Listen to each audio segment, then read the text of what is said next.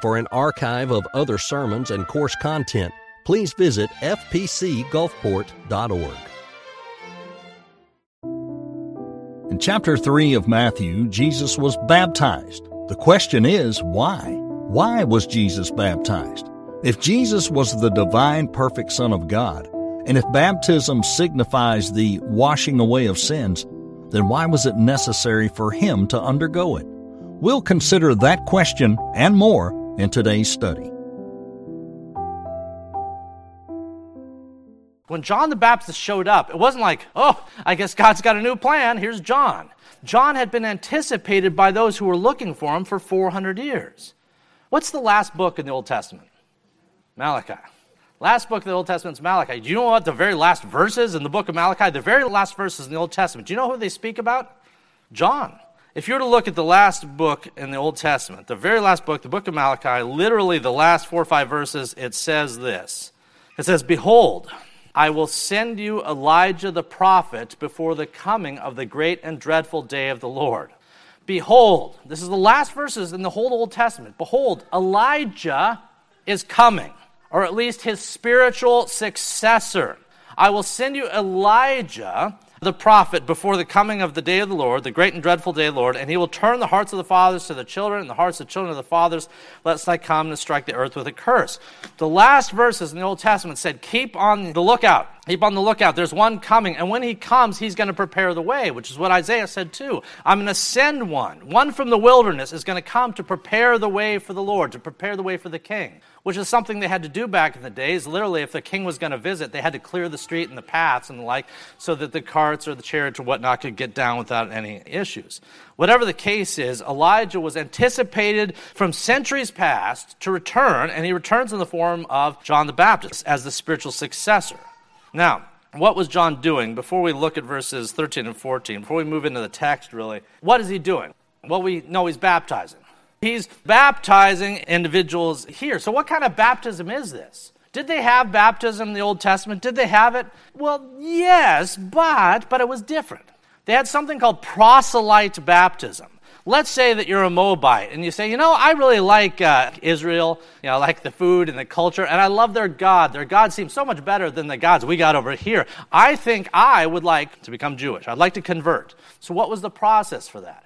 Well, the process was baptism. It was called proselyte baptism. If someone from another culture wanted to convert into Judaism, and God was pleased to pull from the nations. If you're a Gentile here this morning, you're an example of this. God was pleased to pull from the nations, and when they pulled from the nations, when people converted, so to speak, to Judaism, the principal action that they undertook was to be baptized or washed as a sign, as a type of washing away their pagan beliefs and their wicked ways and the like. So they did have something called baptism, but it wasn't baptism in the sense that we might understand it. It was for new converts. Well, this is not what's going on here. John is baptizing Jews. See, this is different. Now, some people say, well, what's going on is ceremonial washings. If you look in the Old Testament, they were washing all the time, which I guess if I lived in the desert, I'd probably want to do that too. They were trying to wash, and some of it was probably just for the obvious reasons of getting clean, and then other reasons were ceremonial. If you were a priest and you, you know, before you put on your tall, pointy hat and you did your priestly duties, you might consecrate yourself and wash yourself. So they had ceremonial washings and throughout the Old Testament. But that's not what this is either. It's not a baptism of converts, and it's not ceremonial washings. It's something different, and it's something new. So, what is it? Let's look. Let's look at verses 13 and 14 now. And I'll work our way through that smaller balance of verses, and we'll try to come away with a better understanding of what baptism is and why Jesus, of all people, underwent it. Verse 13 That Jesus came from Galilee to John at the Jordan to be baptized by him. And John tried to prevent him, saying, I need to be baptized by you, and are you coming to me? All right as verse 13 begins, there's a reference to two very distinct geographical locations. Now, when we read these terms, we just lump them all in together. He went from Galilee to the Jordan. When I first used to read that text, I didn't know if that was like you know, four blocks away. I didn't know how to picture this. Having actually been there, I have some understanding, and it couldn't be more stark where Jesus came from to where he was going. He went from Galilee, the Sea of Galilee, and everything around the sea is lush and green, and there's rolling hillsides, and it's just beautiful. Whatever you picture to be the land of milk and honey, that's what Galilee is. However, that's not where John was. John was way down to the south. John was to the southeast ish of Jerusalem, out towards the Dead Sea, and it has earned its name. This area is not an area that is attractive. It is not lush. It is not green. There's no milk. There's no honey. This is not the area that you would take vacations to. It's not an area you would otherwise go. And yet, all these people were going there because that's where John was the spiritual successor of Elijah who came out of the wilderness, Elijah the Tishbite. Here we have John the Baptist, and God has evidently laid a prophetic mantle upon him. Everyone's coming to where he's at, even though otherwise it wouldn't be in a big hurry to go there. Well, Jesus goes there too. He goes from Galilee, from where it's lush, and he travels what was a number of days at the least down to Jordan, down towards near Jericho. Now, why? Why did he do this? Well, we see the answer in verse 13. He comes to be baptized. Jesus came from Galilee to John at the Jordan to be baptized. Now, as we said before, we have to stop and we have to camp out here for a moment. Jesus. Who is Jesus? Starts with a G. He's, he's God. So Jesus is God in the flesh, God incarnate, Son of God, one of the members of the Trinity. If you look at Jesus, you're looking at God, right? So here we see that God wants to come down and be baptized by a fallen man. That God wants to be baptized. What's, what's going on here? Now, if you looked around the rest of the crowd, if you looked at everyone else all milling around, they all needed to be baptized. They needed to be washed clean, and not only be washed clean, but they needed to act accordingly in the days yet to come because their past was filthy and sin ridden. Everyone there had sins. Even John the Baptist had sinned. And so Jesus comes to him, and to John, it's like, it does not compute. This doesn't make sense why you are doing this. And so he responds and tells Jesus, We're not doing it. I must have misheard you, or we're not doing that. You don't need to be baptized by me, but clearly I need to be baptized by you. Now, did John know who Jesus was? I think there's plenty of reason to suspect that. He at least knew him as a cousin. Did he know him as the Messiah? I think the answer to that's clear. I think if you look at Luke, Mary and Elizabeth, they were cousins. Now, Mary and Elizabeth are pregnant at the same time. And Mary goes to visit Elizabeth, and Elizabeth is pregnant. The child's a little more advanced in months, but they're both pregnant. And what does the child in Elizabeth's womb, what does John the Baptist in the womb do just at the proximity to Jesus? He leaps, jumps for joy. I can't imagine that's a lot of fun for the mother, but whatever the case is, there's movement, there's jumping, there's leaping, there's joy. Somehow, in some way, just by the mere proximity to the Messiah, John the Baptist understood, or at least by his nature, reacted to the proximity to this one. Beyond that, he identifies even in this text that one is coming that I'm not even worthy to tie his sandals. Later, when he sees on the river, he says, Behold, the Lamb of God who comes to take away the sin of the world. There's every reason to believe he knows exactly who this Jesus was. So Jesus approaches him here, and the one who he identifies as the Messiah says, I need you to baptize me. So, John, of course, tries to decline that. Jesus will have none of it. Let's look at verse 15. But Jesus answered and said to him, Permit it to be so. In other words, let's do it. Permit it to be so now, for thus it is fitting for us to fulfill all righteousness. And then he allowed him. All right. As answers to questions go, what Jesus tells John is both very simple and very confusing. Very simple and very confusing. Now, the short answer John says, All right, Jesus, how's this going to work? Why exactly am I going to baptize you? The short answer Jesus tells him is just, let's do it. Permit it to be so now. Let's just get this done. The simple answer is, because I told you so, is another way to put it. But then he adds, he adds one theological component that is very helpful and gives us some understanding of what's going on. He says, We're going to do this, John, because it's appropriate, it's fitting for us, in this action that we're going to do here in the Jordan, it's fitting for us to fulfill all righteousness. Now, what does that mean? What in the world does that mean? Earlier this morning, remember in the prayer I prayed and I said, even the word righteousness, we don't necessarily understand in our culture and our age. We don't understand, at least in the biblical sense. So, what does it mean to fulfill it? What does that, what does that imply? Well, let me ask you a question in order to kind of help us to get to the answer. Which is more important to your salvation? Which is more important, the life that Jesus lived or the death that Jesus died? Which is more necessary? Yes.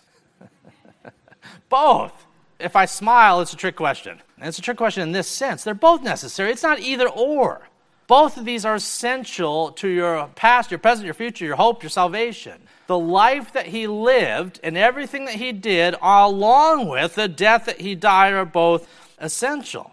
You see, on the one hand, we understand a bit about his death. We know that his death is essential. I mean, we understand the cross and payment for the price and the wrath of God being poured out on him. We understand at a basic level that he died as a substitute for me. And so, therefore, I really need it to happen. I really needed him to have done that. Otherwise, I'd be the one suffering God's wrath. We usually understand, understand that. But with that said, is that the only thing we need? Well, again, no.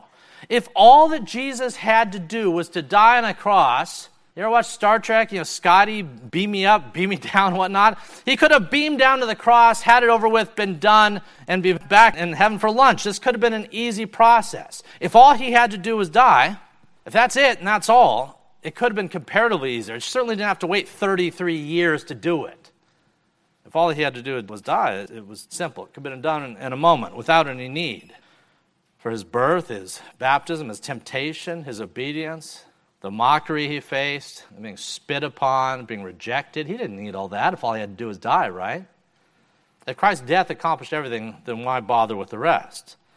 Well, here's what we need to recall it isn't just his death that saves us.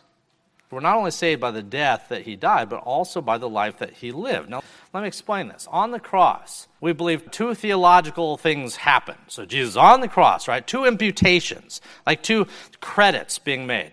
The first, I think we're more aware of. The first is that our sin, your sin, my sin, our sin, was placed upon him, was credited to him. Our sin was imputed, taken from us in a spiritual sense, and placed upon him. So that happened. And most of us, again, we get that. We've been told that since we were young. He who had no sins became sin for us. So we get that. But that's not the only imputation that happened. At the same time as our sins were credited to him, his righteousness was credited to us. You see, it's not simply that your sins were removed from you. All that would make you is not guilty, but it wouldn't make you righteous, right? If all that had happened was your sin being removed from you, again, you wouldn't be guilty. Amen and amen. Neither would you be righteous. And if you think that you would be, you're conflating terms that don't mean the same thing. You know, a court can acquit a criminal from his crimes. He might not be guilty, but he's not righteous either. If you had a parking ticket, driving ticket, what have you, and it's wiped clean, well, good, but that doesn't necessarily make you a good driver, does it?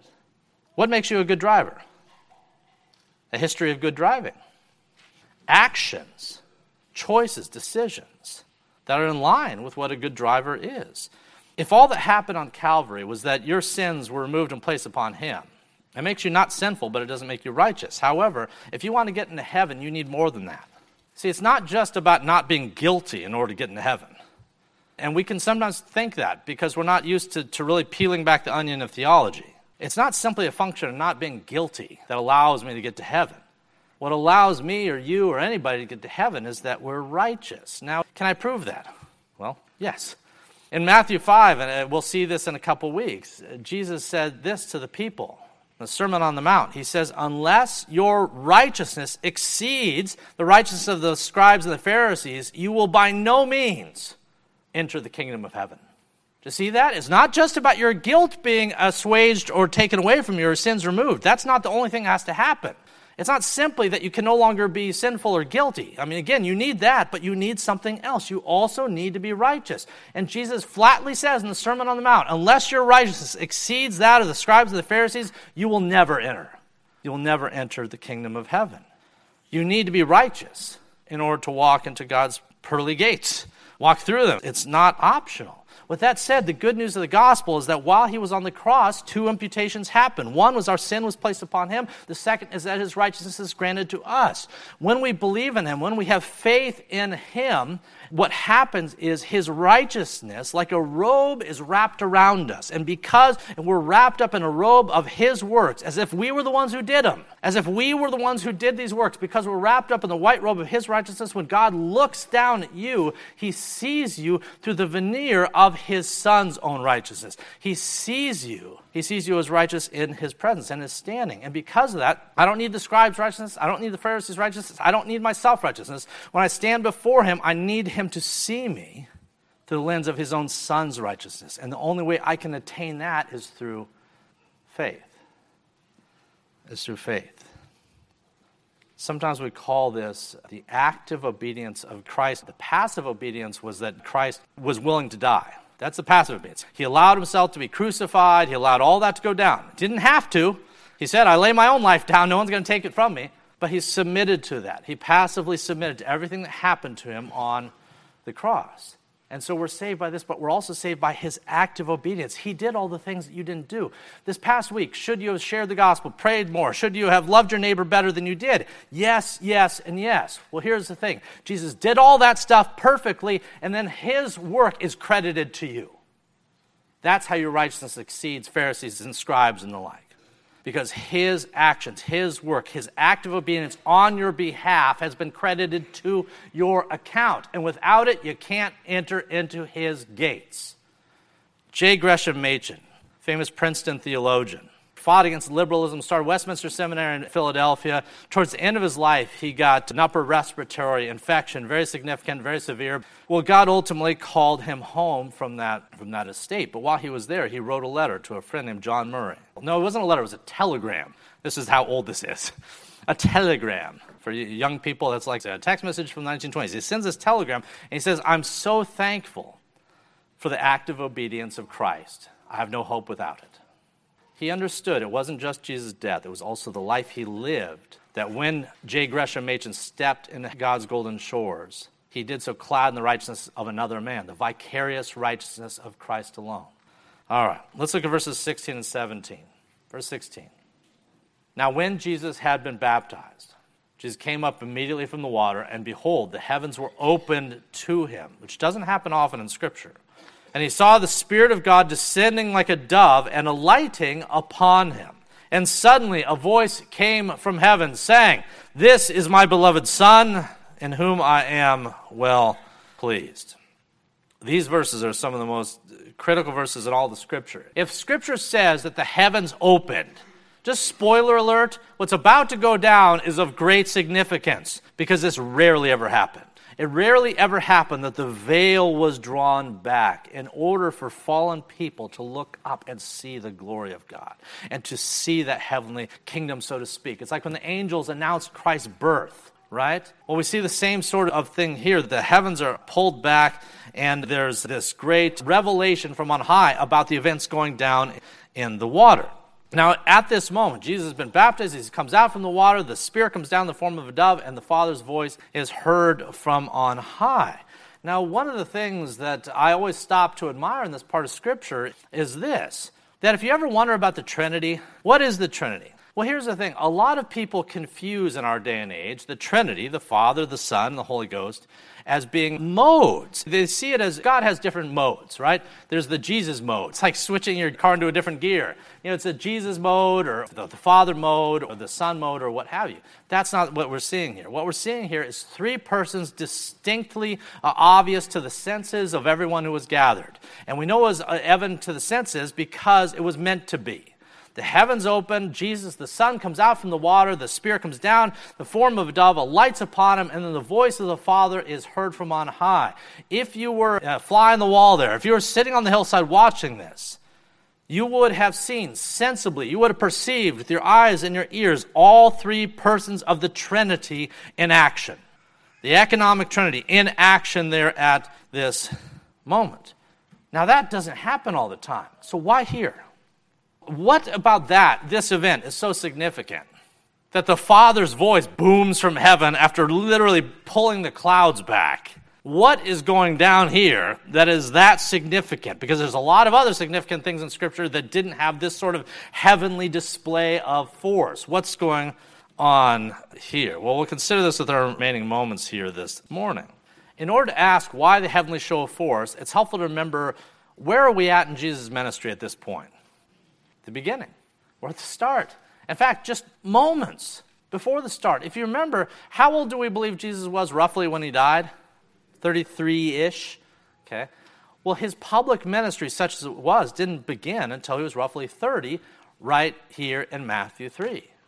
And what we see at this moment is a commissioning, a commissioning of sorts. You know, in our denomination, when a pastor is called, when Pastor Fish is an example, I can pick on him because he's not here this morning, but when Pastor Fish was called, and we are all very happy he was, when he was called to our church, he was also installed within our body, and he had been ordained as a Baptist minister in times past. Now, ordination ordination. I remember when I underwent it, it's a fascinating thing because what happens is that the other men, spirit filled men, come and alight upon you with their hands. Their hands come down upon you, and then you are verbally called by these men to the very office that you are being ordained and installed to. So, the ordination of a pastor is a public bearing witness to the commissioning to the job that you have. Okay? The same is true right here in the ministry of Jesus. Jesus had a mission, he came to this world with a purpose. And this moment is being commissioned unto this end visibly before all those gathered. In verse 17, the Father is inaugurating and validating the ministry of His Son when He says, This is my beloved Son, in whom I am well pleased. His transfiguration, He says roughly the same thing. You know, this is my Son, well pleased. Listen to Him. This is my Son. You want to profit my people for 400 years? You haven't had prophets? Well, here's the thing this is my son. I've done you one better. I've done you infinitely better. I've given you not just a prophet, not just a good, godly, pious man who has the same flesh and blood as you do, but I have given you the divine, incarnate Son of God. He's standing right before you. Listen to him. When the voice of God, when the voice of God says, This is my son, and when the Spirit alights upon him, this board witness that this is the one, this is the Messiah, this is the one who has come for the salvation of his people. Now, I guess I'll ask you a final question as we wrap up. How did the people respond? Well, I don't know about the people on the particular hillside, but across the course of Christ's ministry, there was ups and downs. You know, the funny thing was that they routinely loved the stuff that he did. If Jesus' ministry was limited to the things he did, they would have loved him. He healed people, you know, he fed them 5,000 at a time there on the hillsides. He fed them, he healed them. There was miracles, all sorts of neat things like that. If that's all he did, he'd be fine. But he didn't just do miracles, he did something else. He spoke. It is what he said that drove the people crazy, especially the religious leadership. So the irony is that God would send the divine emissary, the Messiah they'd been waiting for since the dawn of time itself he was now standing in front of them. You could reach out and touch God. He was standing there. And yet, across the course of his ministry, he would be ridiculed and mocked by many, and ultimately he'd be nailed to a cross within three years. Within three years, he would be every bit as polarizing as Simeon told his mother he would be when he held her in his arms every bit as polarizing, and then some.